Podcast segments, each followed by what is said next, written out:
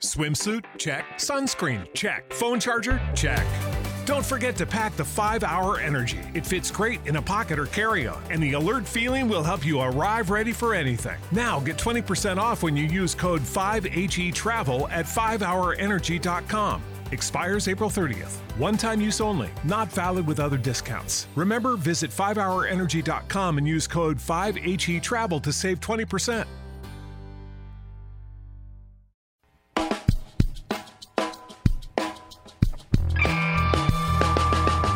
Want better conversion rates during your launch, you can't only focus on lead gen, right? But you also have to qualify those leads. And that's why getting your leads to take an additional action, whether that's to join a Facebook group or watch a free video or whatever, is so important before you ever put an offer in front of them. Welcome to the Brands Book Show, where we help creative service based businesses build their brands and find more clients. I'm your host, Davey Jones. Ryan Akins and Jesse Mercaccio, my business partners over at Till Agency, joined me for a discussion about how we would launch a course in today's digital landscape. This was inspired by a conversation that we were having during a meeting recently where we were discussing learnings from different client accounts that we manage. We discuss a lot in this episode, from what we would do before we launch the product, from lead gen to qualification, how we would launch our product, and the sorts of things that we would do post launch to try to get as many people in the door as possible. We're big Settlers of Catan fans. Anyone else out there? So, of course, our hypothetical course that we use as an example is a course teaching settler strategy. It was a fun episode to record. You can learn more about Till Agency over at till.agency. T I L L dot agency. And right now, we're offering free ad and SEO audits. I'll put links to both in the show notes. But if you want some feedback on your current Facebook, Instagram, Google, Pinterest, TikTok, wherever you're running digital ads, or if you want to start focusing on SEO, but don't even know where to start, you'll want to check out these audits. We don't know how long we'll be offering these, so be sure to check them out soon if you're interested. As always, you can access the show notes at daveyandkrista.com for the resources that we mentioned during the episode, and we want to hear from you. Let us know what kind of content you'd like to see on the Brands That Book podcast as we move forward. To leave your feedback, just send us a DM on Instagram at Davey and Krista. Now, on to the episode. should just base the whole thing off of Settlers of Catan because we're going to develop a course eventually for this. So That's right. for how we launch Settlers of Catan consulting course. See, this is why I don't come up with the names for our courses, though. you know, I wonder if there's a market out there for a, a Settlers of Catan course. How expensive do you think you could make a Settlers of Catan strategy course? 20 bucks. I don't know. I feel like people get way more angry than twenty dollars when they lose at Settlers. Like how, much, how much would you pay to dominate everyone you played in Settlers of Catan? Yeah, and Jesse, we're asking you this question in particular because I don't know if you've ever actually won. I've won a couple games. Oh no, but I'm talking about the tournaments, the epic tournaments that we've had. Have you come out on top yet? I won the big tournament in Flagstaff, but So how much would you pay to replicate that feeling, Jesse? I'll probably pay a hundred bucks. Dang. All right, we've got our course idea. I'll probably pay a hundred bucks. Jesse will be our prime testimonial.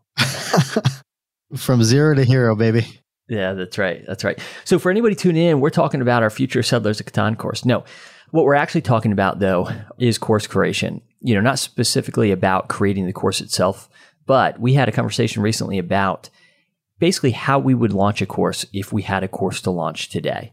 Lots have changed, I think, you know, since the inception of, you know, running a webinar and selling your course.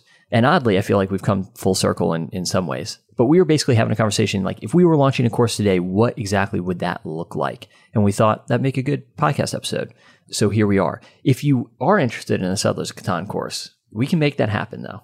So just write in and let us know because we play every time we get together, we play a lot of Settlers of Catan. And so the way that we do it, we typically keep track of who's won the most games and who scored the most points as well, with the latter being how we determine, you know, the winner of the tournament. So as you might have picked up, Ryan has quite a few wins. I've won a few. Jesse's still knocking at the door. I could really use that course. But we've worked with a number of course creators across a variety of industries now. So that's why this conversation is top of mind. It's a question that we get asked very regularly from clients saying, you know, especially if they're coming to us with results that are less than they'd like, or they're really looking to scale that, you know, they ask us like, what would you do if, you know, you were in our shoes or this was your course? You know, how would you do this differently? And so a lot of conversations that we have with clients or potential clients revolve around this as well. And we know, and rightly so, you know, there are some things where we tell clients, hey, this is what we do, and they don't like that. And so they still, you know, do something, you know, a variation of that, which is okay. Like every business owner is going to have their own spin on how like the advice that we talk about today is going to affect their business or is going to relate to their audience every audience every brand is going to react a little bit differently to you know any marketing that we potentially do so, with all that to say, I think we came up with some good stuff to point you in a very good direction that's going to give you the best results that we believe you could have possible. Yeah, and I'm excited to talk about. We have some data to go along with the points that we have today. So it's not purely hypothetical. I mean, this is based on, you know, I mean, I don't know how much we've managed in in ad spend at this point, but it's got to be in the millions. So lots of learning from that. And then we've all, I think, launched our own courses. Uh, we've launched courses over at Dave and Krista and Jesse. I know you've launched courses before. Ryan, I don't know if you've launched courses before, but you've launched more products than any of us, I think. So, yeah, no courses, but lots of launching of lots of different things. So, yeah, yeah. So, plenty of experience coming here. And like Jesse said, you know, I wouldn't say that this is, you know, the only way that you can do it, but I think these principles are pretty true. And this is just how we would do it if we had a course and for our forthcoming course on Settlers of Catan. And I'll just put it out there. If anybody thinks they could beat us in Settlers, you know, we're game. We play each week. We play on the Oculus. It's pretty fun. But anyways, is there a sports book or a betting like a betting site for settlers? Like, can you can we maybe that's the real product we need to go for? That's right. Well, let's dive in here because we have quite a few things to go through. Ryan, do you want to kick us off? Like, what's the very first thing that we would recommend doing for somebody who is planning on launching a course? Yeah, step number one, and this kind of assumes that you're starting maybe a little bit fresher and don't have a big list to launch to already, and you need to develop that. So, step one is definitely just beginning off with lead gen. And, you know, especially with incorporating paid ads into it, this is a great launching point, especially if you've never run ads before, because you're not asking for that purchase right away. You're just asking for an email and maybe a little bit more information. So it's a much lower barrier to get someone to commit to giving you this information. And then you can hopefully engage them a little bit more between once you get their email and when you're finally ready to launch your course. But we've got a few steps in between there too. But yeah, step one is just starting off with some lead gen. And one of the things I like about lead gen is that it's never wasted. Whereas if your first foray into ads and running digital ads is running an ad straight to a product and it doesn't work, well, it just doesn't work, right? You have no way of necessarily following up with that person. You know, sure, you might season your pixel a little bit in the sense that you might be getting hits to that product page. But with lead gen, you know, even if you're not moving a lot of product immediately, right? What you are doing is getting leads that you can sell to for, you know, however long that person is on whatever list that you're adding them to. I think one question though that we often get and Jesse, maybe you could speak to this, is how much lead gen do I need to do before I actually launch the course? Yeah, it's a good question. I think that some of that depends on some of your goals that you want to hit on that. And it's kind of a, a little bit of a tricky question because you could do an infinite amount of lead gen to give you like quote unquote the best results possible. But I think that at a minimum, you know, you want to get a decent amount of people in there that's going to give you the opportunity to warm people up to create like a solid group of people that you can use to like kind of springboard your launch to make sure that you know, you're not just launching to this, you know, like Ryan mentioned, these cold audiences asking for this big sale right up front. So I would say like, you know, if you're brand new and you're just launching a course, you don't have a big audience, I would say like we'd probably want to get in the ballpark of 500 to 1,000 leads on like an average end of what you'd want to hit. You know, it could be a little bit less than that, just depending on how much budget you had to push towards that. But that would be like the numbers that I would be looking for. That I would feel confident in looking at getting a good sample size for moving forward. Yeah, and I would say, I mean, would you agree, Ryan and Jesse, that maybe like the more high ticket the product, maybe the less leads that you need to bring in as a baseline, you yeah, know, to get to launch. Whereas if you're launching maybe a lower ticket item, and high ticket, I mean something that's going to cost in the thousands per purchase. And low ticket could range from something that's, you know, 1999 to a few hundred dollars. Would you agree with that?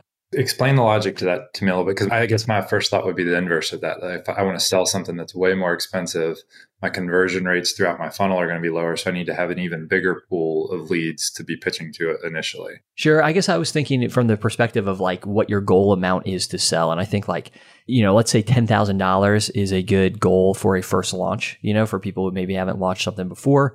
And so you would need, you know, less of a high ticket item. But I totally see your point too, where, you know, because conversion rates are going to be lower for a high ticket item. So you might want to get more people on that list first.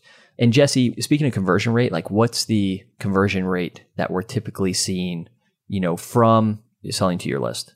Yeah. So whenever you're having a launch, like the kind of golden rule that a lot of people like to use is, you know, you want to be shooting for converting 2% of your entire list. So, you know, if you have 500 people on your list when you launch a new course, this is not including like new people that you get in throughout the launch period, but just, you know, your total overall total list, about 2% of that. So you're looking at 10 sales at 500 people. So, I mean, granted, you could do better than that. You could potentially do worse. Obviously, at higher price points, that number goes down. At lower price points, that number goes up. So really can depend, but the 2% is kind of the you know industry standard of what people typically go for, like what their average conversion rates are. Yeah, I think at the end of the day, we would all agree, right, that lead gen's an indispensable piece of launching a course. And we've seen results that maybe one of you can speak to in a second here. One thing I'll say too, launching a new product, or if you've been around before, or for a while and now you're just launching your first product, but you've already built a fair amount of trust, it's not crazy to see much higher conversion rates in the beginning. So that's something that should be encouraging. You know, for your first thousand people on your list, you'll typically see a higher conversion rate than when, when you know your list is eventually 100,000 and you've been selling products a lot. And of course, there's exceptions to that rule too. And Ryan maybe can fact check me along the way. I think that like for the point, Davey, like, you know, we've seen clients that launch, you know, that see like a, you know, 10 to 15%, you know, especially if they have a, you know, they don't have 100,000 people on their list when they launch. They have anywhere from like, you know, three to 5,000 people on their list and they sell really, really well to those people because they did that lead gen early. They poured into those people and those people were really warm when it came time to buy. So there's definitely room, wiggle room in that 2% number because, like you mentioned, it really just depends on how warm uh, that audience is. Obviously, at a hundred thousand person list, you know, there's going to be a subset of that that are very cold versus a subset that's very warm. Absolutely. As humans, we're naturally driven by the search for better. But when it comes to hiring, the best way to search for a candidate isn't to search at all. Don't search, match with Indeed. When I was looking to hire someone, it was so slow and overwhelming. I wish I had used Indeed. If you need to hire, you need Indeed. Indeed is your matching and hiring platform with over 350 million global monthly visitors, according to Indeed data, and a matching engine that helps you find quality candidates fast. Ditch the busy work. Use Indeed for scheduling, screening, and messaging so you can connect with candidates faster. And Indeed doesn't just help you hire faster. 93% of employers agree Indeed delivers the highest quality matches compared to other job sites, according to a recent Indeed survey. And listeners of this show will get a $75 sponsored job credit to get your jobs more visibility at Indeed.com slash podcast. That's Indeed.com slash podcast. Terms and conditions apply a big factor in doing lead gen too is again that it's that more incremental step that's easier for people to take. But the benefit of that is that you get to kind of weigh in and see what is working, especially in terms of the creative front on ads. Because if you're, again, if you're going straight for purchase, let's say, you might get one purchase attributed to one ad, which is not statistically significant at all in terms of results. Whereas if you're getting a thousand leads and you can see that the video of you talking to camera worked way better than the still image that's a snapshot of your course or something like that that can guide your future creative decisions when you are running ads for the webinar when you are you know putting graphics and things like that into your email there's just a lot of data that you can gather from the lead gen process so and we've seen ROAS as high as almost, and when we say ROAS, we mean return on ad spend, as high as almost 30 times or 30x, right? When running lead gen. And that's that would be hard to come by if you were just you know not running lead gen. Like if you were just running cold ads you know to a cold uh, or ads to a cold audience rather. I would say unless it's like a super scammy ad just like promising everything for nothing then you know I, I would say that's next to impossible for sure all right, awesome. Well, let's move on from lead gen here to what we feel like the next step is because it's actually not selling the course yet, right? So, Ryan, what's the next step here in what we would do? Yeah, so the next part is really just engaging those leads. Depending on what sort of lead gen you use, like if you're just using a simple here's an email for a download, you're going to get a lot of unqualified leads in that process. And so our next step is to really just engage those leads and try to qualify those leads. And the method that we landed on for our uh, our Settlers of Catan course would be a Facebook group to just start funneling people into that group. You know, that's kind of the next step that you want to get people to convert from giving you their email to now opting into this group where then you can get them engaged. You can have your face in front of them. You can be interacting with them. They start building that trust with you. So it could be a Facebook group. It could be, you know, even videos that you're sending them to your email list, just something to build that trust between you and them. And I think really having your face in front of them, if you're doing a course that features you, is definitely a critical piece here too. Jesse, what do you think the best ways are to basically engage people and qualify them? Yeah. So, I mean, for smaller products, like I'm talking $500 or less courses, it's probably not going to be worth your time to be like trying to get a bunch of people on the phone and to have them fill out all these lengthy applications or, you know, whatever. I think that, you know, qualifying them is just getting them to engage consistently on a topic that is relevant to whatever you is you want them to sell them. We're talking educational products. So, you know, those info products on a specific topic, just creating content for them that is getting them to engage in those things or at bare minimum starting to talk about those pain points and getting them to engage on like you know Slash Catan, I would you know maybe write a post that's like, man, I keep making this same mistake. Have you guys ever done this too? you know, which would basically be probably losing constantly. But you know, like have you ever been there? Being able to get people to engage, qualify themselves, kind of raise their hand more or less, giving the opportunity to connect to the content that you want to be getting. You know, if we're talking in the Facebook like group specifically, that kind of conversation is great. Otherwise, and you can do this via email. I mean, you're kind of qualifying them again by using open rates, click through rates, and things like that. Yeah, I like the Facebook group method because it's another way you get to see people build trust kind of in your place, right? And sometimes it doesn't take a lot of effort on your part, right? So if you have an active Facebook group and you've gotten people to engage, you know, people will comment on each other's posts. And so they'll find value in, in that community. And to a certain extent, some trust is transferred to you as just being the, the host or the leader of that community. Additionally, it's just nice to show up in a lot of different spots. Facebook page is pretty much irrelevant these days, right? Like just the amount of engagement it's going to get, even if you follow a Facebook page. I would say Facebook groups aren't like excellent in that regard, but I'm more likely to see a Facebook group or a conversation happening in a Facebook group that I'm a part of than I am, you know, any pages that I'm following. So I really like that in particular. You can also stream live to Facebook groups. You can stream live, of course, to Facebook pages as well. But I think that there's a little extra buy in for a Facebook group where if you can get somebody from your list over to that group, you can tell, okay, they're actually really interested in whatever content it is that you're offering. Yeah. Yeah. Anything else to add for qualifying?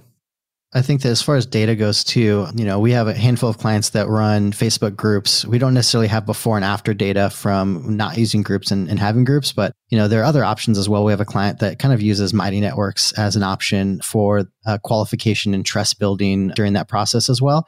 And they find that to be, you know, pretty effective in, in not only being able to qualify, but also being able to gather information about like how to sell to people when that time comes as well because you're able to like have those conversations where you're you know being able to like use that language again when you're putting together sales emails or webinars or whatever. Yeah. I think anytime you can get somebody to follow you from one platform to the other you know that's a signal of trust right there. So i think that's the key thing. All right so we're still not at launching. Now we're sort of getting a little bit closer to launching.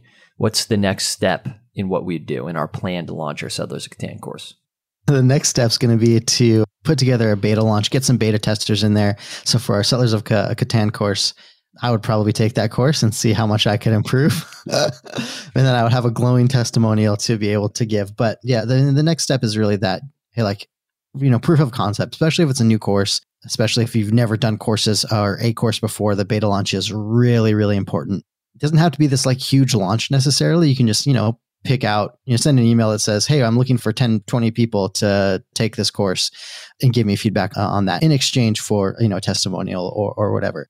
And, you know, it's pretty straightforward, you know, beyond that. The goal of this is simply proof of concept, testimonials.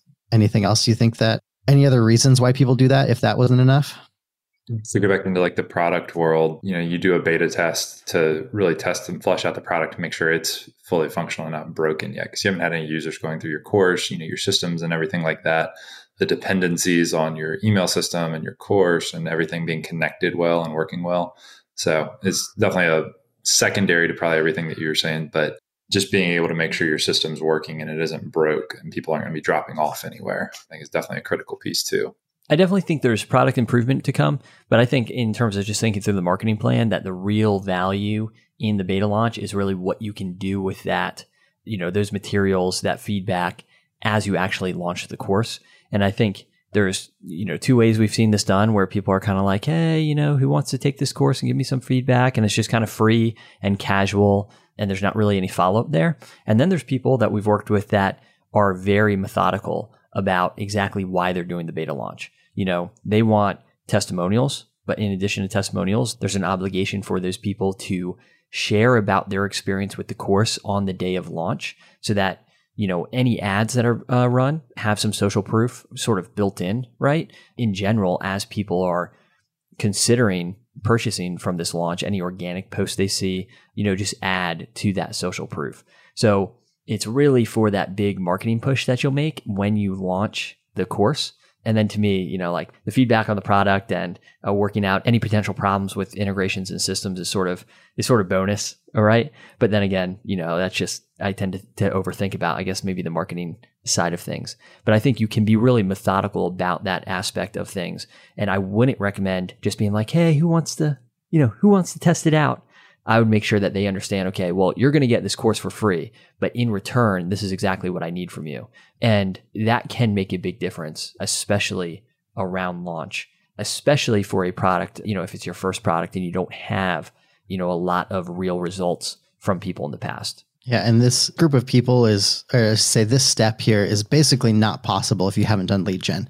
And the longer you've been able to do lead gen for something like this, I mean, granted, you know, you you may have some like social followings that you could potentially pull from here as well, but in general, the longer you're able to do that, those lead gens build that trust, continue to pour in these people, the more excited people are going to be about doing something like this.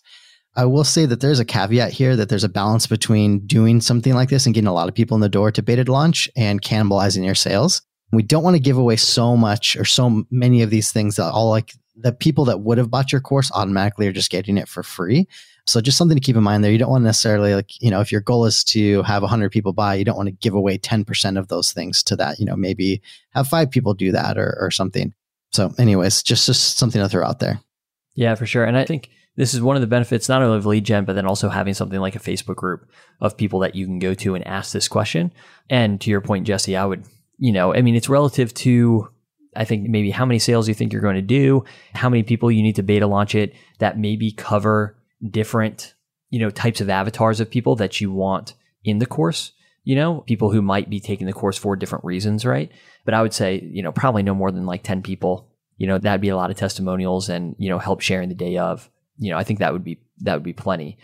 You know, between the beta launch and actually launching it, and we'll get into actually, you know, kind of the big launch here. One of the things that I've done in the past that that I've had success with is some sort of pre-launch and pre-sale. And this is basically before you do. And what we're going to recommend here is going to be a live webinar. We'll talk about that in a minute. But one thing I, I just kind of want to stick in here as an option and something that we might consider doing if, you know, we get enough leads in the door, right? You know, selling our hypothetical Settlers of Catan course is pre-selling to our list, to our leads. One of the big benefits of doing that is you can offer some sort of discount for people who are ready to buy right then and there. You know, and this can be a short window. Like we're going to be doing a webinar about this, you know, on Wednesday. It's Monday now. You have until then to purchase at this special rate. So one of the things that helps with, I think, is one, gauging interest. Two, I think it gets some revenue in the door that you could then potentially pull from to start running retargeting ads when you're actually launching. So that's something that I've had success with in the past that I've, you know, I think is worth at least considering. I don't know what you two think about it. Yeah, I love it. I mean, anytime you can add that element of scarcity or even urgency to a sale, it's great. And you're collecting, again, you're collecting more data along the way before you're getting to your main launch. So I love it. Yeah. And I think it's like, it's one of those things where it's, you know, this is before you have to go through the heavy lifting of, you know, the launch and the webinar and things like that. But getting to the webinar and getting to the actual launch and what that looks like. One of the things that we settled on after maybe a little debate was a live webinar. And this is something that I think you know, I, am really interested in hear what you two think about this. But this is something I feel like this was the way to sell, right? And then, you know, maybe there was sort of a drop off. I don't know as people got used to it more. But now we see, you know, a little bit more success with at least live webinars. And I think that's an important caveat to make. But I don't know if you all have any thoughts about that. Yeah, I think it was live webinars hit the scene right when, you know, Facebook ads were easy, ads in general online were easy. And so then ads made the sales great. So let's make the webinars a little less stressful. Let's go evergreen with them. You know, there's definitely other benefits to it as well. But because the rest of the funnel was relatively easy, it was easy to switch it over to evergreen. Whereas now we're just seeing in this post iOS 14 environment, the ads are not easy anymore. And so anywhere where you can help the conversion rates along your funnel is going to be great. And I think live has always performed better than evergreen. Evergreen just has some other benefits to it just in, in terms of the workload to do it long term. But yeah, if you can get that higher conversion rate through a live webinar, it's totally worth it. Yeah, I think, you know, just looking at like actual data from this, you know, you're looking at webinar sign up rates, you know, for Evergreen are usually going to be a little bit cheaper because they just have more options. It's not something they they have to commit to like a specific time. You know, they have three or four different options every single day that people can sign up for. So typically we see lower costs for that, but we also see better show up rates because there are more options there for the Evergreen but the conversion rate on the actual webinar is significantly higher sometimes, sometimes like, you know, up to 20% higher on live versus an evergreen with the exact same content simply because people are engaging with someone live. There's, you know, they're not talking to, you know, what feels like a robot essentially. You know, and we, you know, people like could be tricked and I don't necessarily advocate or say that that was a good thing to do previously, where, you know, make people feel like it's live when it's not. But those days are long gone where people can like people know. Like people aren't dumb. Like if if you're pretending like, hey, we're here live, and you know you have like comments popping up, like yes, it's a recording. People get that, but like people know it's not live.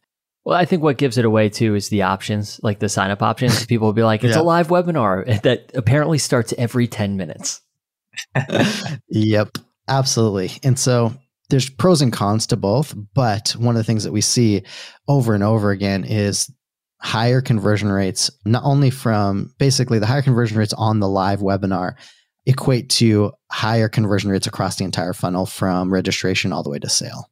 I think I should modify my initial statement about webinars too and, and make that more true of Evergreen, where we used to see a lot more success with Evergreen webinars than we have in the recent past. But I do think webinars has still been a strong way to sell live video in general. There's something about webinar as opposed to like a Facebook Live. And again, if you have a really active, engaged Facebook group, then this might work for you as well. Just doing a Facebook Live instead of going through like a webinar solution, you know? But I think we see a lot of success people using an actual webinar solution where people can comment and engage that way. And maybe you can more strategically like introduce offers and do some other marketing stuff during the webinar than maybe you could do with a Facebook Live. Yeah, I don't know if there's much else to say about the webinar outside of, you know, we would do a live webinar versus something recorded. What about replay or no replay? I could be convinced either way. Ryan, what do you think? I would do it. I mean, there's no downside to it, right? Would you say there's a replay beforehand? No, I wouldn't. I don't think I would say that there's going to be a replay. I would definitely hold that out till after the fact. Well, yeah. let me run this by you, Ryan, because saying there's no downside, which may be the case, but I typically see replay conversion rates at like a quarter of what we'd see on a live webinar. So we kind of had to look at it from a perspective of do at this point they didn't show up for the for the first webinar. What are the chances of them going to a replay of a recorded webinar and then going on to purchase versus either just sending them to a sales page and giving the opportunity to buy without seeing the webinar or running a live encore webinar. I mean, a live encore, that would definitely be the gold standard. But I think the blend would probably be because I get what you're saying that, you know, how many people maybe they just want to go see the sales page. So just send them there. But maybe you give them that chance if you have a, what do we say, like a 72 hour, we'll get to that, I guess, but the closed cart period give them a chance to buy first. But there may be people out there that need to see that webinar to build that trust before they're going to buy. And so give them that option, but maybe not just right. You know, they're not getting the automated email 15 minutes after the, the webinar is done saying, "Hey, go, you missed it. Go watch it now. You know, hold it out for a little bit. I'm going to combine your ideas because one thing that I really, I think we've seen, we, we have actually at least one client who does this, but I think has been effective in the past. I mean, just funnels that I end up going down is having the replay at the top of the sales page. So when you're sent the replay link, you know, you go to the replay, the video is embedded at the top, but then when you scroll down, it scrolls down into whatever product they're selling. And I think that's a, you know, effective way of like, you know, maybe if somebody has to watch something, you know, that they end up watching it and, uh, you know, hopefully somewhere along the way that they decide to buy. But if most of us know like what's coming, right, we can also just get down and see the offer as well. So, one other big question for the webinar is Are we running ads to cold audience for the webinar, or are we just relying on the leads that we generated in step one? I think it kind of depends on how lead gen went and how, if you're doing a pre sale, like how that went as well. You know, I think if you try to do an email, sell your email list right before the webinar and that doesn't go well, then maybe I'd be more hesitant to run ads to the webinar itself. See, I disagree. I think you do it regardless because it's a completely different mechanism for that sale. Like, sure. you know, your audience just may not be super engaged via email. They, you know, maybe like you're not the best like trust builder via email and but you're super animated on video, for example. So I would say like one of the biggest strengths of webinars is turning cold leads into warm. And so if you can get people at a reasonable cost, I would say like at least test it, see what you can do to get people to sign up. And if you can get them for like a decent cost, I'd say in the ballpark of three to eight dollars, depending on your industry and, and market, then we really have nothing to lose, in my opinion. You know what? I'm going to agree with you. All right, so I'm I'm changing my I'm changing my mind. Fortunately, you're better at marketing than you are settlers. so, all right. So I think we've covered a lot of webinar questions. If you're listening, you have more questions. Comment on the show notes. Send us a DM. Send us an email. Happy to answer those. And who knows, maybe it turns into another episode altogether. So let's talk about post webinar. How long do we keep our cart open? I guess the first question, though, but even before that, is do we do open cart, close cart? I think that was one of the conversations we had as well.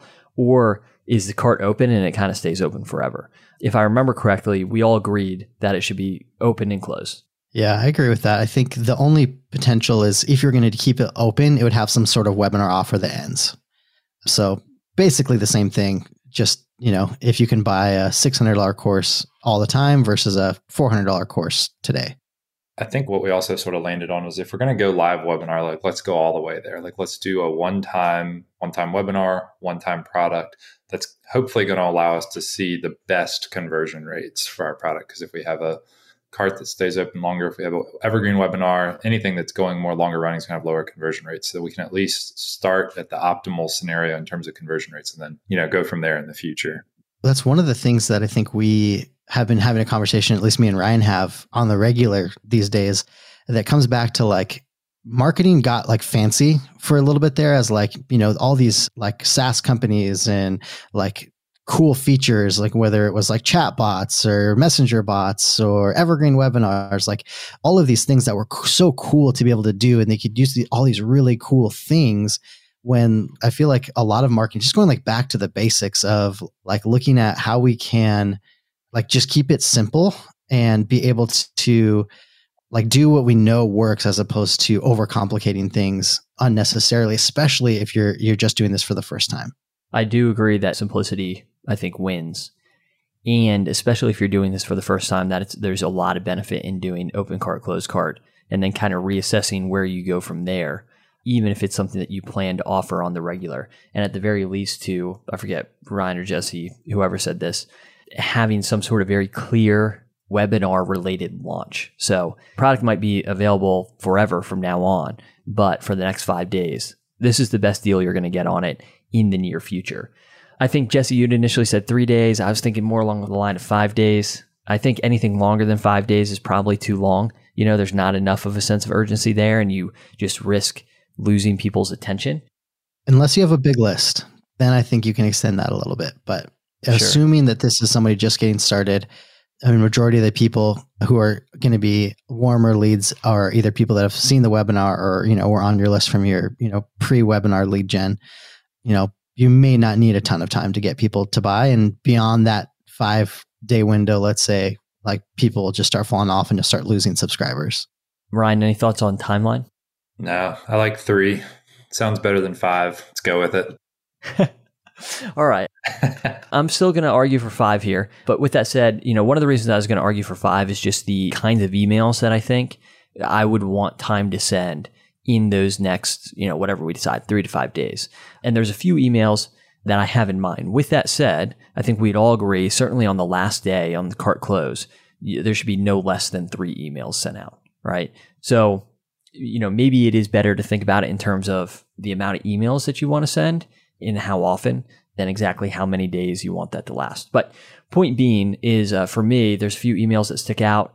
FAQs, I just think is like one of the strongest ways to overcome objections, you know, and make them sound like benefits. So a good FAQ email that addresses, you know, just the objections that you think people are going to have, not just like how many modules is included in this course, you know, or you know will this work for a? you know insert whatever. That's more along the lines of what i'm thinking of. Testimonials of course and more so than just testimonials but like a strong testimonial email. So i'm thinking of one person in particular i don't know if i should say out loud who they are but we're friends with them so you guys probably know but one thing they do really well i think is they tell a story about how somebody's life life was changed through using their product, right? And so it's not like they definitely send an email out where there's screenshots of all the people kind of raving about the product, but there's also, you know, maybe it's like bookend with the story of like one person and it kind of gets, you know, you tell more of their story. I don't know. But what else? I mean, what else should we include in this email follow up? Well, I think that depending on the price point, I think also depends on how many of these emails we're sending. For example, well, I think one of the benefits of giving yourself a little bit more time is it gives you some time to tweak things if you're not seeing the sales that you want to see. I've personally run campaigns or, you know, products launches that we ended up extending because we just needed more time to be able to look at like, hey, how can we how can we get these people to buy? We know it's something that would be helpful for them. And, you know, one of them I just I was like, hey, I, I want to figure out what's wrong here. So I just tried to get people on the phone. I offered people like a free, you know, 15 minute and I sold that call as a value add. So being able to you know think through like what are the things that we need to do to move products or get the courses moving if they're not getting that extra day or two can really help with some of those things but i think that coming back to like the price point like you know i'm probably not going to get on the phone with people for a $42 course when you know i may not convert you know one every three or four calls and so looking at that aspect of from that angle, looking at if you have a $500 course, maybe you do extend it out a little bit so you can include more of those emails, the, the FAQ, the testimonials, case studies, potentially looking at like the kinds of people, kind of like elaborating a little bit more on the FAQs there. And then one of the things, Davey, that you had mentioned, in addition to that cart close, is adding some sort of payment plan. You know, but I don't know if that comes after the cart closes. We like, you know, opening it back up for a day. You know, you can get like you know, looking at quote unquote getting fancy or, you know, just adding that in at some point during the funnel as well. Yeah, I would say that payment plans, I think for anything over 350 $400, some sort of payment plan uh, can be helpful in convincing the last, you know, that last group of people. I wanted that open that up until the very last day or, you know, quote unquote close cart and then, you know, open it up the next day as a last chance with the payment plan. I think that's an option. I also think a free module helps. You know, if you can give people a glimpse of the course or share a lesson that you think is like just a, you know, one of the best from the course, just to show people the value that they're going to get out of it. I think that can be really helpful in moving people from being on the fence, deciding to make that purchase. And when you decide on like what kind of content you're going to give there, you want to look at like what's going to give people the quickest win or like that biggest like light bulb moment that's like, oh my gosh, I never thought about it that way. You know, we've all been to hear speakers talk, you know, give some sort of presentation, you're like, oh my goodness, like this mindset shift or like the way to think about this like totally blew my mind or, or whatever. And you instantly build so much trust. You're like, man, if that's what they're giving away for free, I can't imagine what's in the paid version of the course. Yeah, for sure. For sure. So anything else to say about the, I mean, I'm sure there is in general, but kind of post email follow up of the launch? Our original thought process, we said we wouldn't run ads post webinar, but that's another factor that you could play into this too is potential retargeting ads to this as well. I know you've already got their email, you've had them watch the webinar, but even these emails are, you're not going to have 100% open rates on these emails. So there is opportunity to incorporate some retargeting ads there as well if your budget allows it. Yeah, 100%. I feel like we've always had some success running. It's hard to say, you know, the hard thing about retargeting ads afterwards is like how much Facebook is getting attributed to people who are going to buy anyways, you know?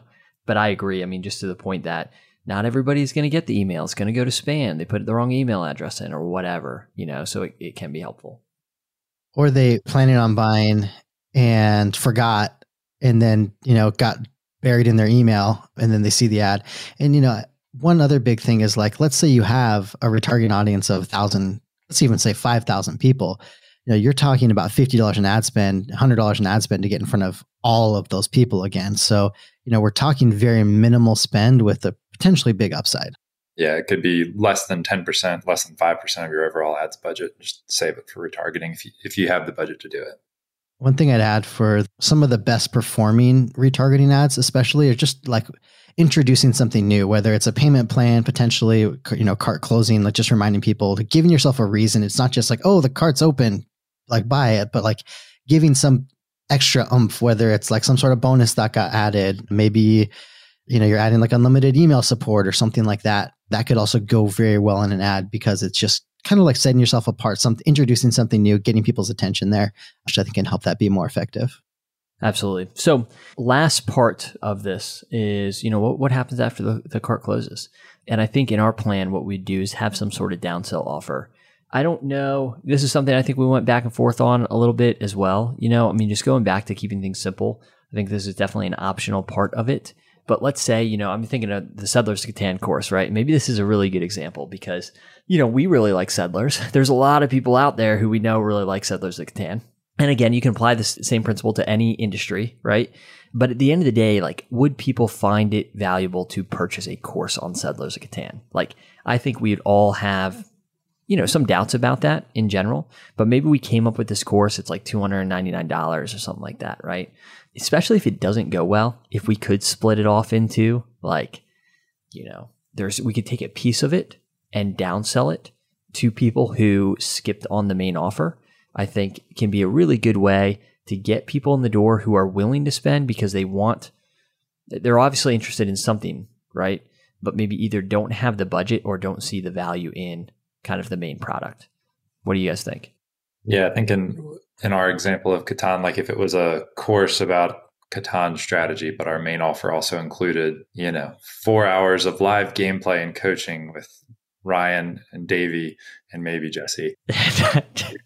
but maybe you strip that part out for your cart close offer and it's just the core, you know, module of the course itself. It's not any of the live elements, any of the more one-time elements to it.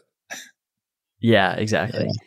I mean, and I'm just thinking about in other industries what that might look like if you have a shooting and editing course. Maybe it's not the shooting part and it's just the editing or whatever that looks like. I'm trying to think of some some examples recently. Maybe if you have uh, some sort of sleep course, right? And the course is actually all ages. You know, you have this big course. It's a thousand dollars covering from like newborn all the way to five years old or something like that. You know, you could maybe split that off and downsell just the the pieces that would be relevant to somebody, you know, right now.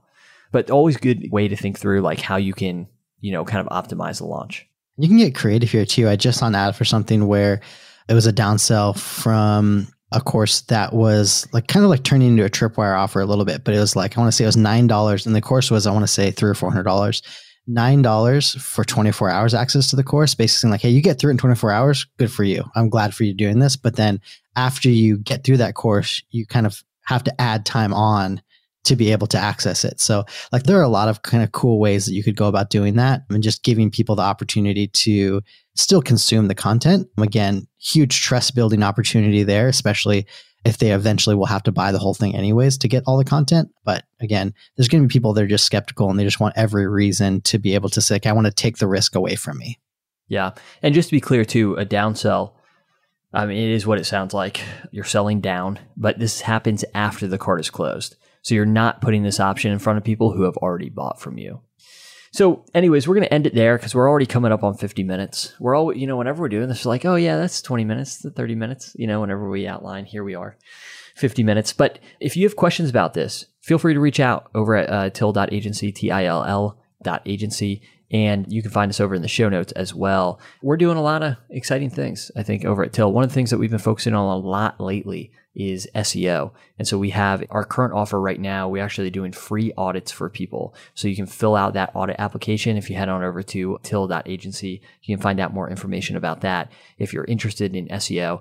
And if you are launching something, whether it's your first launch or it's, you know, a second or third or fourth launch and you're trying to scale, reach out and we can talk to you about how we might be able to help you. But Jesse, Ryan, it's always a pleasure. Definitely Do you have any tips for Jesse with his Catan game? I'm all ears. All yeah. ears. I mean, Ryan, real quick, can you identify, like, if you had to give Jesse some coaching right now, just as an example of the kind of coaching that we would give in the course, what do you think is the mistake that Jesse just traditionally makes?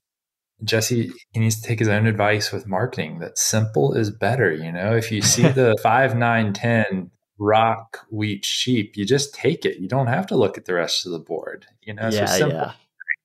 you know, one thing I'll say about Jesse too, just while we're kind of unloading on him right now, is Jesse has just like if Ryan's been winning a bunch, and Jesse might start the game and be like, "All right, we got to take Ryan down," but then he'll do something just absolutely vicious to me during the game. It's like you have the unique ability to have people turn on you, like alliances that are going strong, and then all of a sudden you do something so vicious that we're like, okay, Jesse, we can't let. Sometimes you just can't resist. Okay, if someone's just offering their backup to you in a game like a ten, you take it. You say, cut them off the knees.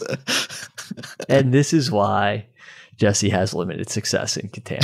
but anyways, thank you all for joining me, and until next time. Thanks for tuning in to the Brands That Book Show. If you enjoyed this episode, please consider subscribing and leaving a review in iTunes. For show notes and other resources, head on over to daveyandkrista.com.